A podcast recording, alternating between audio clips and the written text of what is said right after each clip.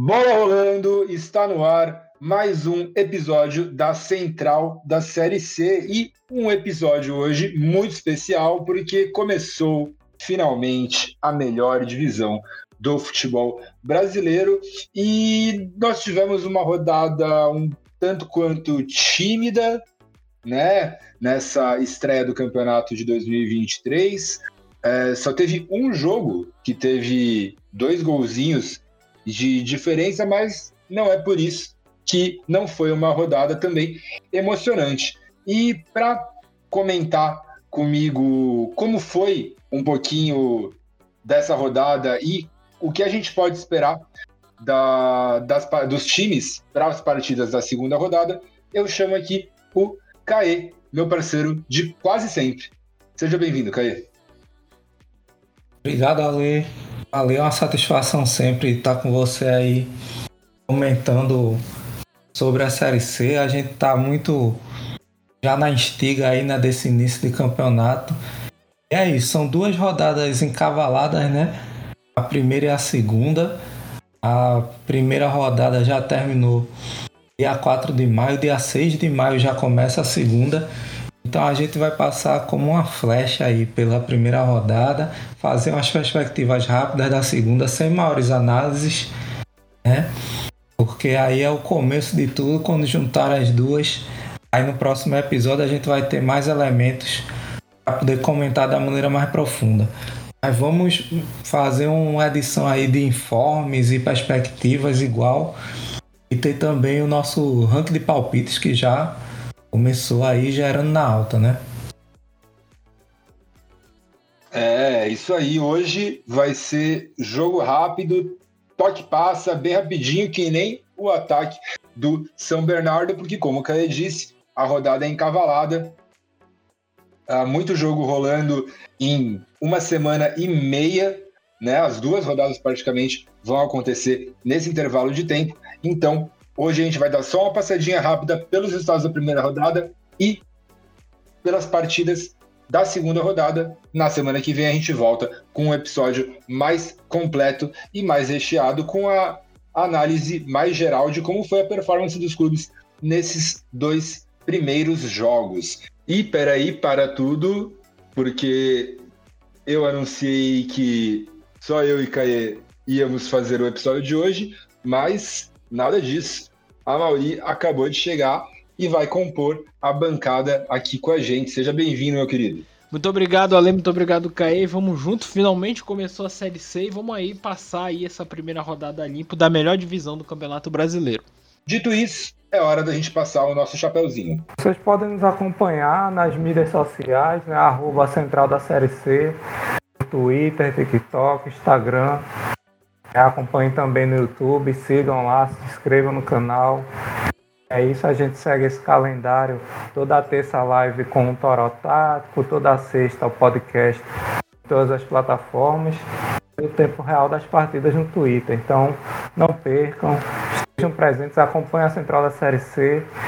Tem muito conteúdo aí sobre essa divisão em todas as nossas plataformas. Entre também no grupo do Telegram, o Cabine da Central, basta pesquisar lá que vocês vão poder ter contato Celso, com a Lei, comigo, com o Lucas, debater os principais temas. Um formulário para novo integrante, para quem quiser se juntar a nós, o link está na descrição. Quem puder nos ajudar com o Pix central da série C, vai contribuir bastante com o pessoal que está cobrindo exclusivamente a série C é, a adquirir melhores equipamentos, a conseguir novos recursos para que o canal continue crescendo ainda mais.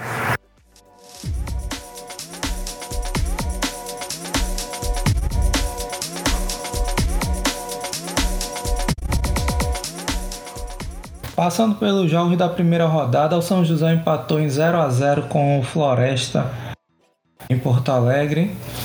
O Volta Redonda perdeu no Raulinho de Oliveira para o Pouso Alegre de 1 a 0.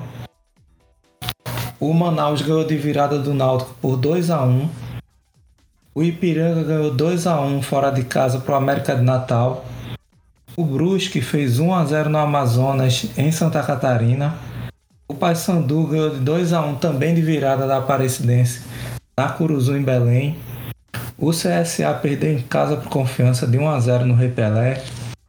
Botafogo da Paraíba ganhou 2 a 1 do Operário de Ponta Grossa no Almeidão João Pessoa. O São Bernardo ganhou 3 a 1 do Remo no 1 de maio São Bernardo do Campo. O Altos ficou no 0 a 0 com o Figueirense no Lindolfo Moteiro em Teresina. Esses foram os resultados da primeira rodada da Série C 2023.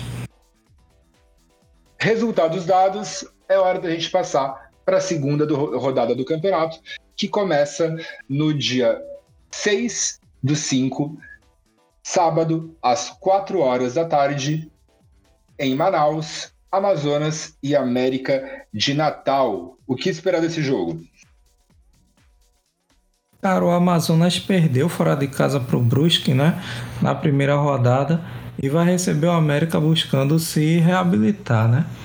O América também perdeu é, o jogo do Amazonas. Foi um jogo até razoavelmente parelho, né?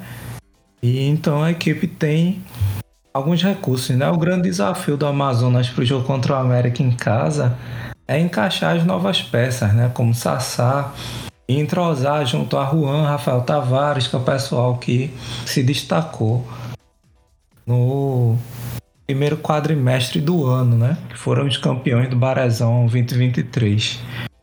Então o grande desafio vai ser esse, né? Entrosar todo mundo ir para cima do América. Esse América, como é que vem, Mauri? Bem, o América vem de uma derrota dentro de casa, tentando se encontrar uma derrota que num jogo onde tanto o América quanto o Ipiranga é, tiveram momentos, buscaram a vitória. O América, por jogar em casa, assumiu mais o protagonismo do jogo, assumiu mais a função de criar e de encurralar o time visitante, que se aproveitou muito bem de contra-ataques dos espaços deixados pelo América. É uma coisa que o time do América vai ter que trabalhar para esse jogo da volta. O América mostrou volume, trabalhou bem a bola, fez um bonito gol com o Vini Guedes. Então, Falta, primeiro, acertar esses espaços, porque o América deu muito contra-ataque para o Ipiranga. O América até deu uma melhorada é, no segundo tempo com a entrada do Rael, mas ainda ficou um pouquinho perdido, não conseguiu finalizar. Mas tem que ficar atento para isso. O time tem volume de jogo, o time tem jogadores para finalizar. O negócio é cuidar um pouquinho lá atrás. Também no sábado, só que às quatro e meia, no Presidente Vargas, em Fortaleza, enfrentam-se Floresta e Volta Redonda. Amori, Floresta vem como? Pois é, Leo, o Floresta vem de um empate contra o São José, onde o Floresta pouco fez. Tentou, cercou a área, foi um time muito inoperante e ali no primeiro tempo, no segundo tempo, mais se preocupou em se defender porque o São José impôs um ritmo legal. Então o Floresta vem e a gente não sabe o que, que o Floresta vai preparar para um jogo dentro de casa. Já o, indo para a defesa, o goleiro Zé Carlos foi o grande destaque do Floresta no jogo contra o Zequinha, porque ele salvou o Floresta de uma derrota. Então o Floresta conseguiu um ponto num estádio difícil, é, num jogo difícil, num gramado ruim, e agora vai tentar aí dentro de casa é, um bom resultado contra o Volta Redonda, que apesar de ter perdido o primeiro jogo, promete ser um dos favoritos aí a, a se classificar. Então o panorama do Floresta é esse. É tentar melhorar um pouquinho mais o desempenho da estreia que não foi lá essas coisas. Volta Redonda vai tentar recuperar a derrota sofrida dentro de casa. O time vem se ressentindo muito da falta dos atletas que disputaram Carioca, né? Principalmente o trio ali de frente. Pedrinho, Luciano Nani e Lele. Então a equipe segue, inclusive contratando, né? Acabou de contratar o Marquinhos do, do Boa Vista lá do Rio. É esse o mercado que o Volta Redonda tem feito ali, né? Nos arredores, né, as equipes do Rio de Janeiro, a reforçar e tentar fazer essa recuperação em Fortaleza, né? É muito difícil, principalmente do meio para frente. A equipe apresenta ainda muito desentrosamento, a falta de encaixe e vai ter que superar essas dificuldades para poder ganhar do Floresta lá no Ceará às 7 horas também do sábado, nos Aflitos, em Recife, a gente vai conferir Náutico e São José. Caê. O Náutico vai precisar equilibrar ali dois tempos, né? No jogo contra o Manaus foi um time muito intenso no primeiro tempo, marcou em cima, conseguiu jogar melhor do que o time da casa, mas no segundo teve uma queda ali de rendimento bastante grande. A maior preocupação do Náutico para esse jogo é o Caion, que saiu machucado, saiu até chorando e tal, no jogo contra o Manaus. E aí a gente não sabe se ele vai jogar contra o São José dentro de casa, né? Tem mais de 2 mil ingressos vendidos né, para a partida. Então tem uma certa expectativa para a estreia do Náutico jogando em casa. Então o Náutico vai tentar exercer o seu mando de campo ali, mas para isso vai precisar fazer dois tempos mais equilibrados. É, manter a intensidade ali para poder tentar se recuperar contra o Zeca. Do lado do Zequinha é um cenário bem parecido com o Timbu. Por quê? O Zequinha, a exemplo do Náutico no seu jogo contra o Floresta, ele faz é, dois, primeiros, dois tempos muito distintos. Um primeiro tempo muito fraco, um primeiro tempo pouco criativo. A partida, de um modo geral, foi pouco criativa. O Floresta até ameaçou mais o Zequinha, mas também não uma grande ameaça. No segundo tempo, com algumas modificações, a entrada do Tinoco ali no meio-campo que é, organizou o time do Zequinha. O Zequinha foi muito mais é, intenso, se lançou para o ataque, criou oportunidades, obrigou o Zé Carlos a fazer grandes defesas. Um time que mostrou uma certa organização na segunda etapa. Então, para o Zequinha é também muito parecido com o Náutico. Equilibrar os dois tempos para tentar competir num jogo difícil fora de casa e quem sabe sair com uma vitória ou um empate. O Zequinha mostrou que tem condições fazer isso. Também às 7, no Manduzão, em Pouso Alegre, a gente confere Pouso Alegre contra Brusque. Caê, como é que vai ser esse jogo?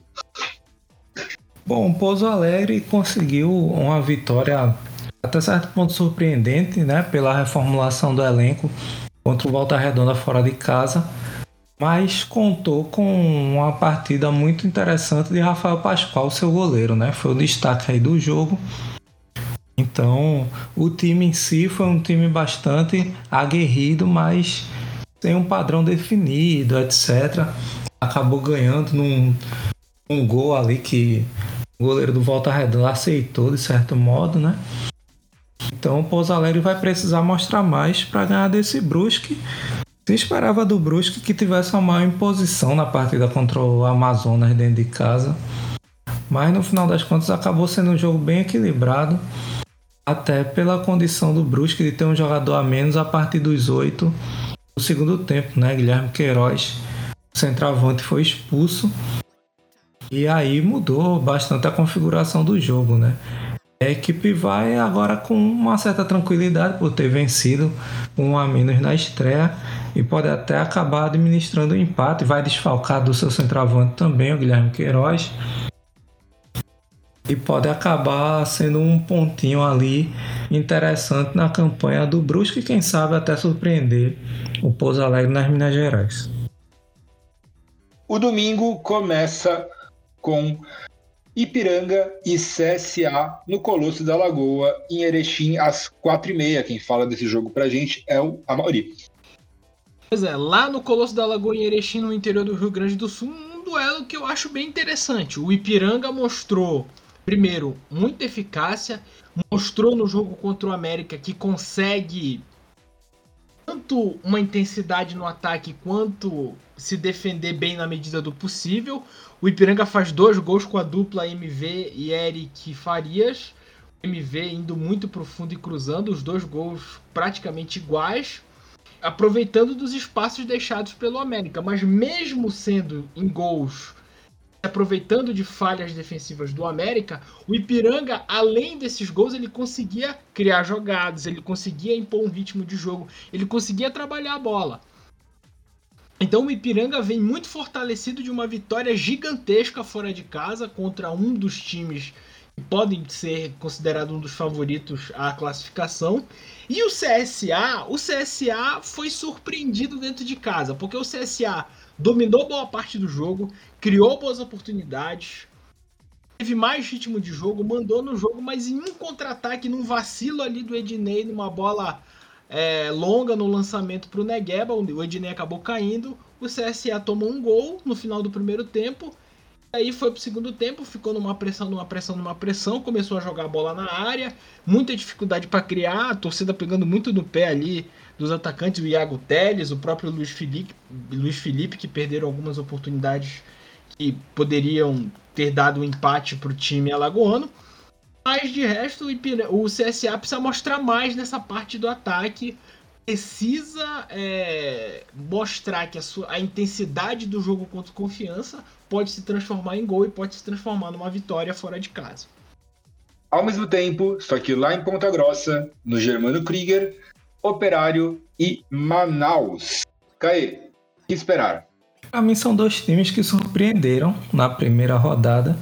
Só que um surpreendeu por bem, que foi o Manaus, e o Operário surpreendeu o mal. Explico. O Operário jogou contra o Botafogo João Pessoa. Foi uma equipe muito passiva, sobretudo no primeiro tempo. É para um time que é entrosado. Tudo bem que perdeu o Vinícius Mingote para o Bahia, né? Então é uma questão definitiva que precisa arranjar.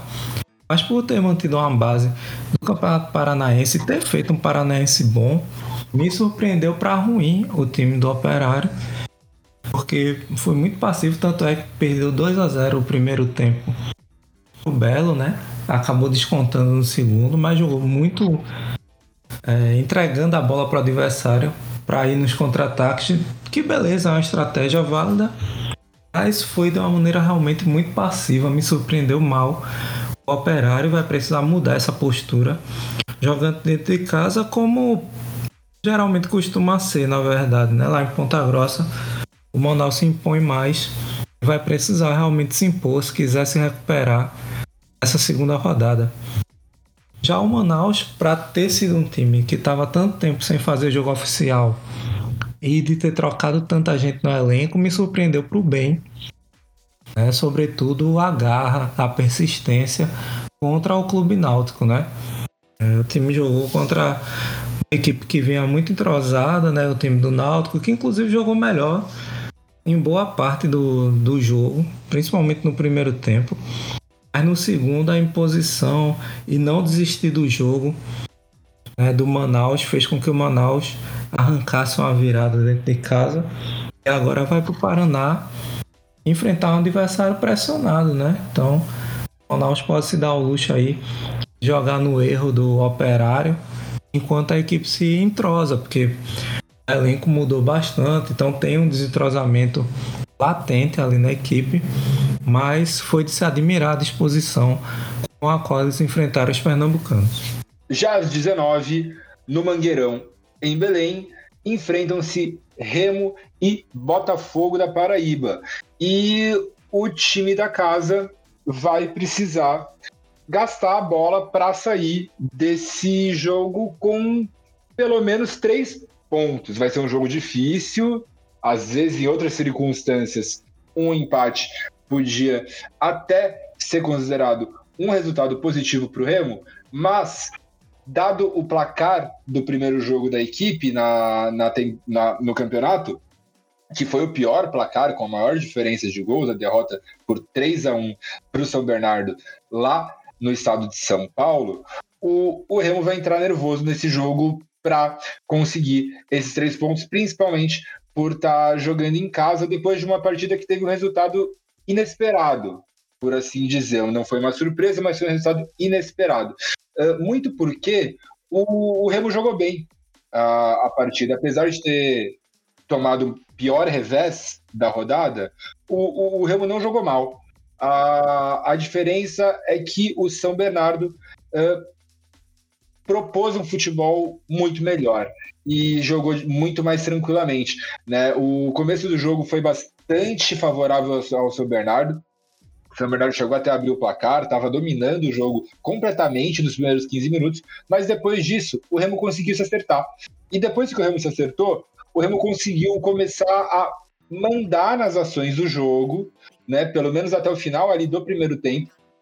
O Remo controlou a partida, mas de forma alguma conseguiu transformar isso em gol, justamente porque o São Bernardo estava jogando tranquilo com o placar a favor e com uma zaga bastante afiada.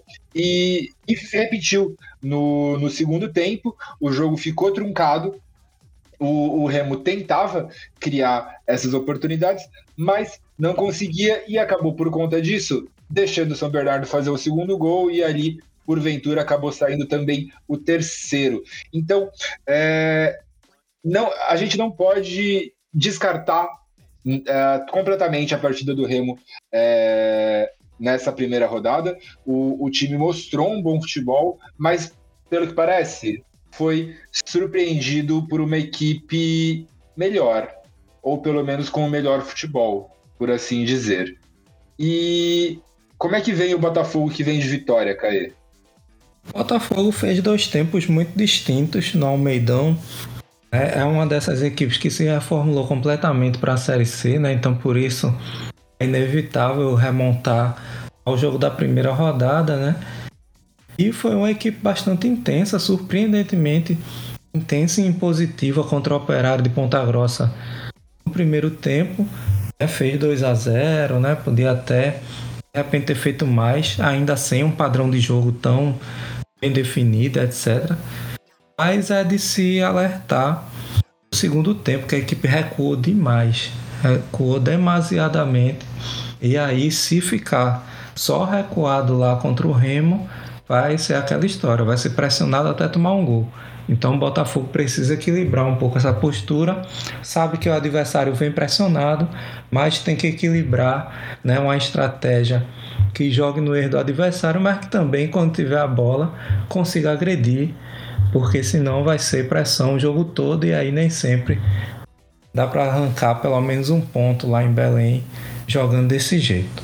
Para fechar o domingo, no Aníbal, em Aparecida de Goiânia, a gente vai ter Aparecidense e São Bernardo. E as minhas expectativas para esse jogo são ótimas, porque eu prevejo uma bela partida é, lá em Aparecida de Goiânia, porque a gente já mencionou que o São Bernardo teve a maior vitória da primeira rodada e jogou muito bem, né? apresentou talvez o melhor futebol da, da primeira rodada, mas a gente tem que falar primeiro da Aparecidense, que apesar da derrota lá na Coruzu para o Paysandu, fez um jogo muito bom. Né? O, o time conseguiu fechar durante todo o primeiro tempo muito bem.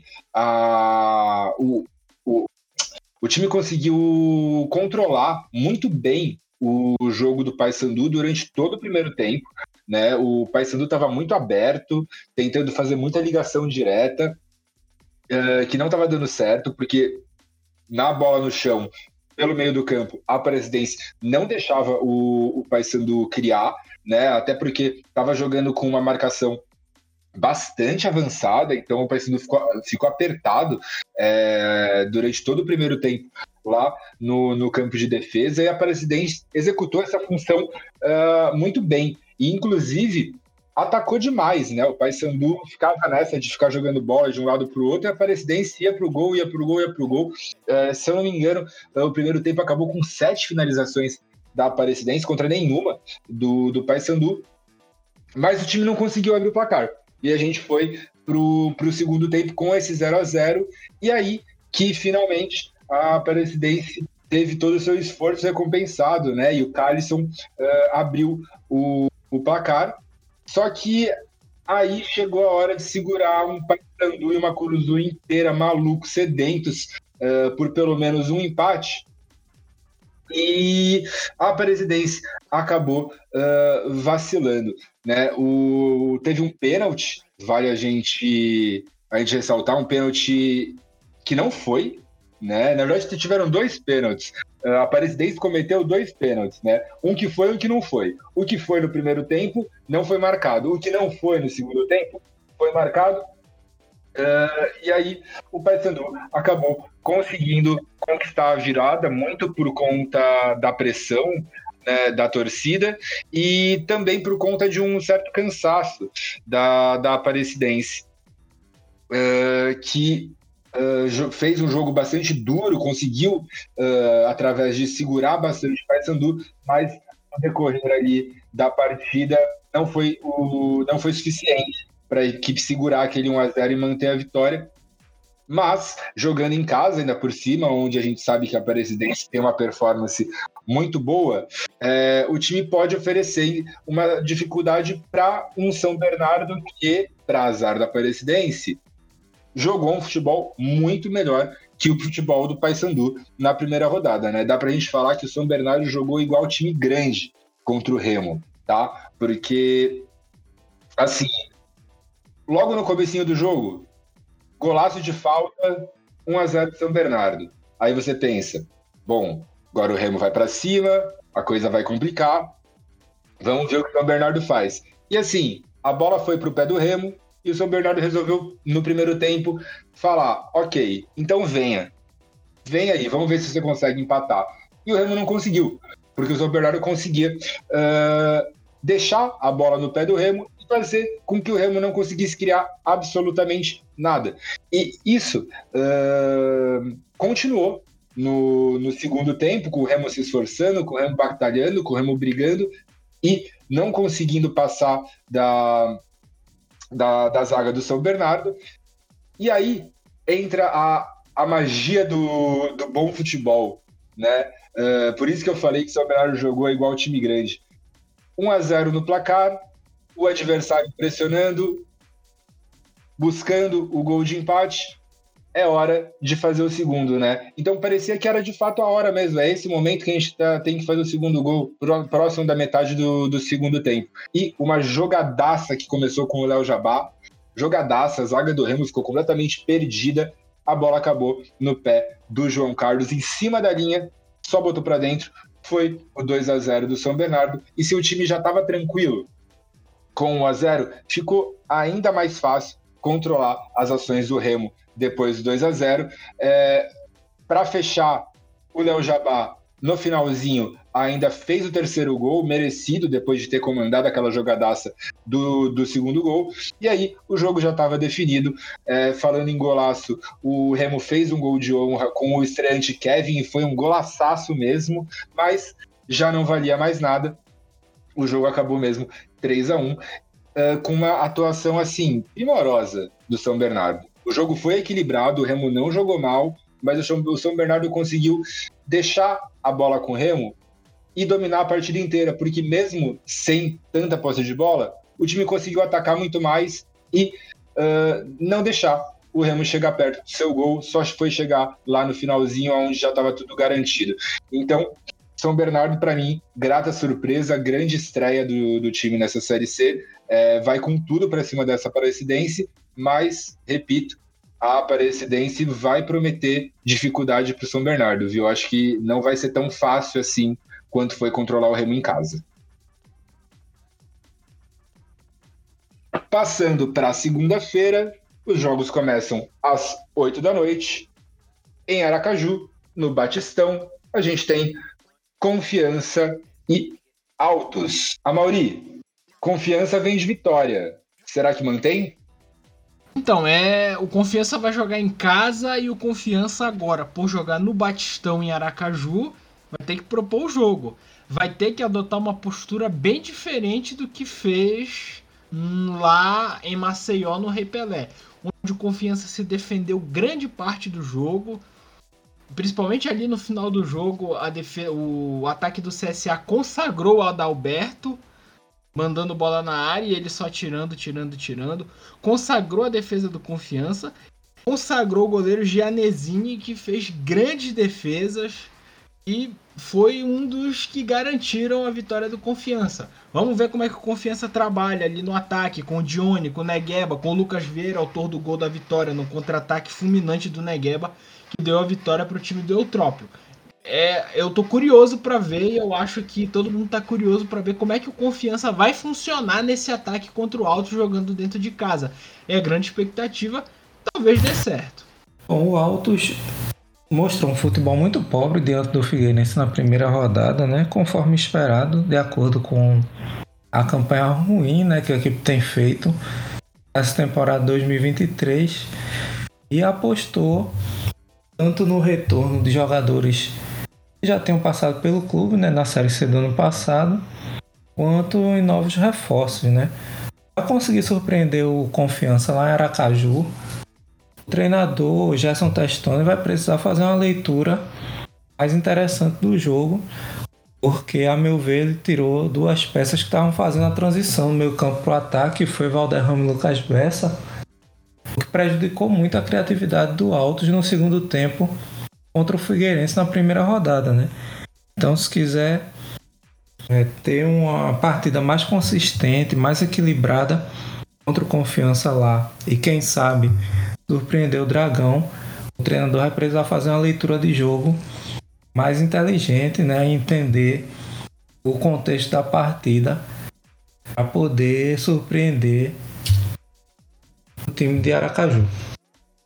Fechando a segunda-feira e a segunda rodada do campeonato, às 8 horas no Orlando Scarpelli, em Florianópolis, a gente tem Figueirense e Paysandu. Caê, Figueirense precisa, precisa melhorar para enfrentar o Papão? Precisa muito. É, o Figueirense, que foi adversário do Altos, né? assim como o Altos que mostrou um futebol pobre, o Figueirense idem. É, jogou uma partida muito fraca no Piauí e vai precisar se recuperar, né? O empate, eu não sei como é que o time catarinense avalia né, esse empate no Piauí, mas por ter sido fora de casa, né, para até ser considerado bom, mas contra o Paysandu, que é um jogo bastante difícil ali, contra um dos postulantes a uma vaga entre os oito. O Figueirense vai precisar melhorar muito. Mas é, segue a peleja do Figueirense em 2023, né? É, precisa melhorar muito, é o que tem se escutado desse time desde o começo do ano. É, e não está sendo diferente. O cartão de visitas aí contra o Altos foi realmente muito ruim. E por enquanto é um futebol para brigar contra o rebaixamento. Se o Figueirense quiser almejar coisas mais altas como o G8 e o acesso, vai precisar realmente melhorar bastante. E esse jogo contra o Paysandu é uma oportunidade, né? Afinal de contas, vai enfrentar um adversário que tem é, gabarito, que tem tradição e que sempre é, busca ficar entre os oito, né? E aí ganhar do Paysandu pode ser o ânimo que o Alvinegro de Florianópolis precisa para começar a engrenar na competição. Sabe, Caê, eu acho que esse jogo também é uma grande oportunidade para o Paysandu.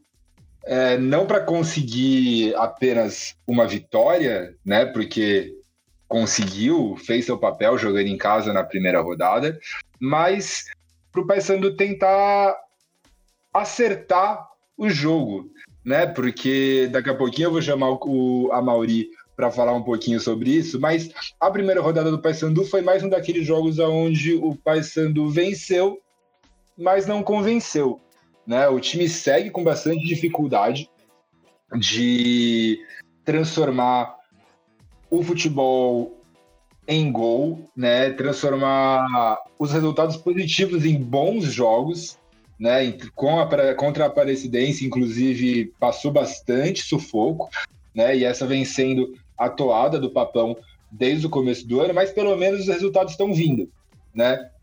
O que é, é, é positivo, mas a gente não sabe se é suficiente para um campeonato tão difícil quanto a Série C. Então, pegar um Figueirense nesse comecinho de campeonato, nessa bagunça toda, como um dos candidatos, por enquanto, nesse momento, a, ao rebaixamento, é, pode oferecer ao Paysandu um jogo mais fácil do que contra outros adversários, para ver se o time consegue, contra uma equipe mais limitada, propor um pouco mais o jogo, né? Porque, claro, a Aparecidense é um time muito inferior ao Paysandu, isso sem dúvidas, mas foi um time que conseguiu minimamente uh, deixar o time bem condensado e isso foi suficiente para fazer com que o Paysandu uh, simplesmente pirasse né, e não conseguisse uh, encaixar nenhuma jogada que não fosse bola alçada.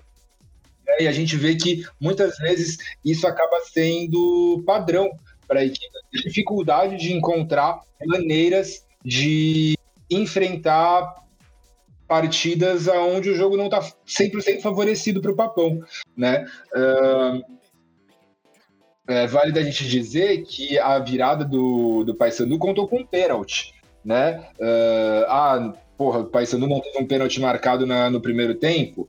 Mas no segundo tempo foi um pênalti aí que não aconteceu. Né? Uh, um erro anula o outro, só na teoria, se a arbitragem tivesse seguido corretamente e não marcado uh, esse pênalti, a situação do Paysandu teria ficado bem complicada. É, mas, uh, como eu disse, esse jogo aí mostra um, um prato cheio para o Papão de fato começar a jogar bola em 2023, se quiser de fato sonhar com, com esse acesso. É, Mauri, queria saber da sua visão de torcedor. Será que agora contra o Figueirense o Paysandu finalmente convence?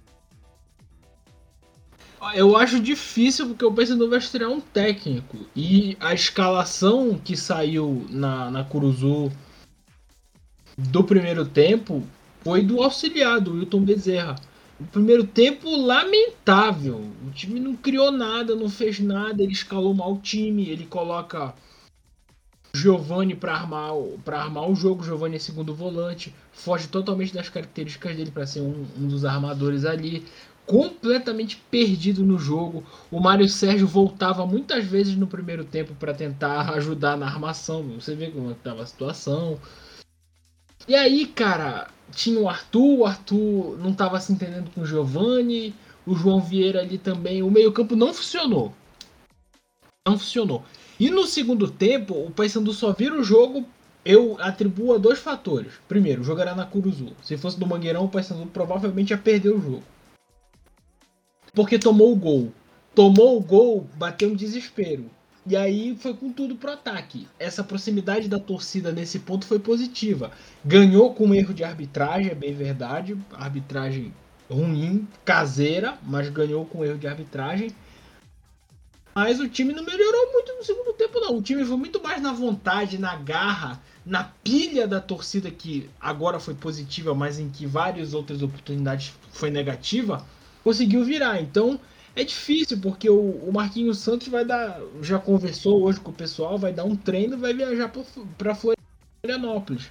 Não sei se ele já consegue já dar uma cara para esse time. Porque é um trabalho do zero no início de um campeonato importante. Então, assim, realmente bem difícil que o Paysandu tente convencer mas dentro das peças que ele tem, dele tentar escalar um time um pouquinho melhor, dele tentar dar uma criatividade para o meio-campo com a galera que ele tem no banco. Fazer o que dá para fazer dentro do possível. Tem ali o Juninho que veio da Tuna ali, que pode ser um cara ali da criação. Tem o Luiz Felipe, quem sabe, tem uma velocidade, joga de, do meio para frente. Então, o Marquinhos Santos tem que encontrar opções aí para o principal problema do time que foi o, o meio-campo. Embora a defesa também estivesse muito insegura, Filemon e Wanderson não se entenderam. O Wanderson se entende mais com o Genilson. Mas vamos, vamos esperar, vamos esperar. Mas eu acho difícil que o Paysandu faça uma partida maravilhosa, brilhante e que convença o torcedor. Eu acho que ainda vai ter muita, muita reclamação no jogo de segunda-feira. Bom, então esses são os jogos que vão acontecer na segunda rodada e que semana que vem a gente vai trazer para vocês como foram e enquanto a gente vai aos pouquinhos aí complementando a tabela do campeonato, a gente também vai complementando a tabela do nosso ranking de palpites, que começa com a partida entre Amazonas e América de Natal. Caê, qual o seu palpite?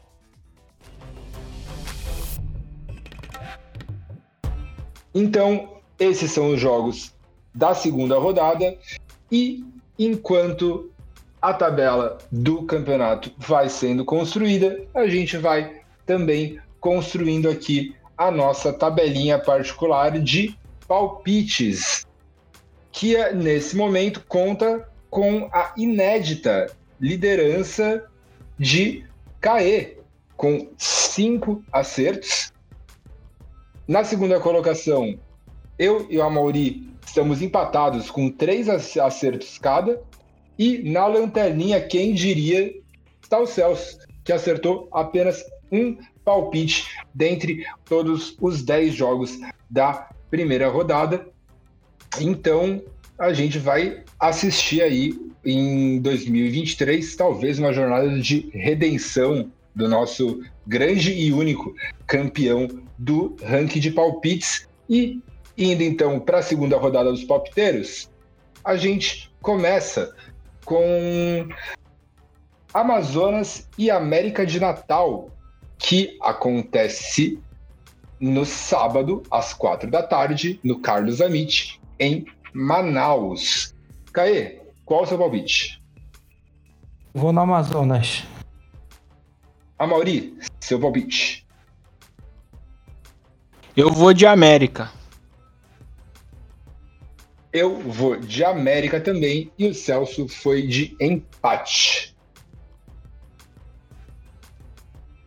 Também no sábado, dia 6 do 5, às 4h30, no Presidente Vargas, em Fortaleza, nós temos Floresta e Volta Redonda. A Maurício, seu palpite. Vou no Voltaço. Caê, seu palpite. Empate. Eu vou de empate também. E o Celso vai igual a Mauri de volta redonda.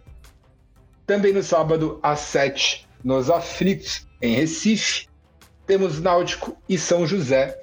Meu palpite é pela vitória do Náutico. E você, Mauri? Eu vou de empate. Vou no empate também. O Celso foi de Náutico. Em Pouso Alegre, também no sábado, no Manduzão, às 7 da noite, Pouso Alegre e Brusque. Jogo esse que teve como palpite a vitória do Pouso Alegre por parte do Celso e também, por minha parte, também palpito na vitória do Pouso Alegre. E você, Caê? Vitória do Brusque. Vou de Brusque também. Agora, no domingo, às quatro e meia, no Colosso da Lagoa, em Erechim, Ipiranga e CSA. Jogo esse que eu palpito com vitória para o Ipiranga. E você, Caê? Ipiranga também. A Mauri? Vou de vitória do Canarinho também. E, para completar, o Celso também foi de vitória do Ipiranga. Nós quatro, né, apostando aí no Ipiranga, a gente viu que na primeira rodada isso não deu muito certo. Um abraço aí para Náutico. É, perdão, um abraço para Manaus. É, quem mais? Confiança e Pouso Alegre. e Pouso Alegre, os três que queimaram as nossas línguas. A- As línguas de todos nós, aqui da Central na primeira rodada. Espero que isso siga acontecendo. Mas vamos lá. No domingo, 4 e meia também, no Germano Krieger, em Ponta Grossa, Operário e Manaus. A Mauri. Eu vou de Manaus. Eu vou de Manaus também. E você, Caê? Empate. O Celso foi de Operário. Sete da noite, no Mangueirão, em Belém, também no domingo, Remo e Botafogo da Paraíba. Caê, qual é o seu palpite? Remo. O Celso foi de Remo também. E você, Mauri? Eu vou de Remo também. Só pra gente não correr o risco de queimar a língua todos juntos de novo, eu vou de empate. Pra fechar o domingo, também às 7, mas no Aníbal Batista de Toledo, lá em Aparecida de Goiânia, a gente tem Aparecidense e São Bernardo. Eu vou de vitória do São Bernardo. E você, Amaury? Eu vou de vitória de São Bernardo também. Vitória São Bernardo. O Celso foi de empate. Já na segunda-feira, no Batistão, em Aracaju, às 8 da noite, a gente tem Confiança e Altos. Jogo esse que é o papito com vitória pro Confiança. E você, Mauri? Confiança também. O Celso foi de Confiança também. E você, Caê, vai seguir? Empate. É, ninguém quer queimar a língua todo mundo junto, né? Vai que rola uma surpresa. Para fechar, então, na última rodada, a gente tem às 8 da noite no Orlando Scarpelli, em Florianópolis, Figueirense e Paysandu. Eu aposto na vitória do Papão. E você, a Mauri. Empate. Sandu. Para a gente fechar, o Celso palpitou no Figueirense. Uma, uma aposta ousada, mas a gente sabe que é nessas que ele sai ganhando ponto por aí, né? Bom, fim dado o ranking de palpites, também está encerrado o nosso episódio de hoje. Lembrando para vocês que semana que vem a gente está de volta cobrindo como foram os jogos da segunda rodada e fazendo as nossas previsões para as partidas da terceira rodada. Queria agradecer a cada um de vocês que acompanhou o podcast até aqui e, é lógico, também aos meus companheiros de programa. Até a próxima, Caê. Até mais, Ale. Até mais, a Mauri. Sempre um prazer estar com vocês aqui, dividindo essa mesa redonda. Hoje foi ali no pique, né? Sem maiores análises, para que a gente possa fazer uma perspectiva aí, né, da segunda rodada. Mas aos poucos o campeonato vai engrenando e a gente vai é, sabendo quem vai lutar pelo quê, né? Por enquanto, é uma parte muito embrionária. Muito obrigado aí todo mundo que escutou. É, se vocês gostam desse conteúdo, curtam, compartilhem, sigam a gente nas redes sociais, sempre no arroba central da série C. E se tiverem condições de contribuir financeiramente, o Pix é o central da série C, arroba gmail.com. É isso, galera. Tempo real no Twitter da segunda rodada toda também, assim como foi da primeira. Como vocês já estão acostumadas e acostumados. E é isso. Muito obrigado. A gente vai interagindo aí em todos os canais possíveis.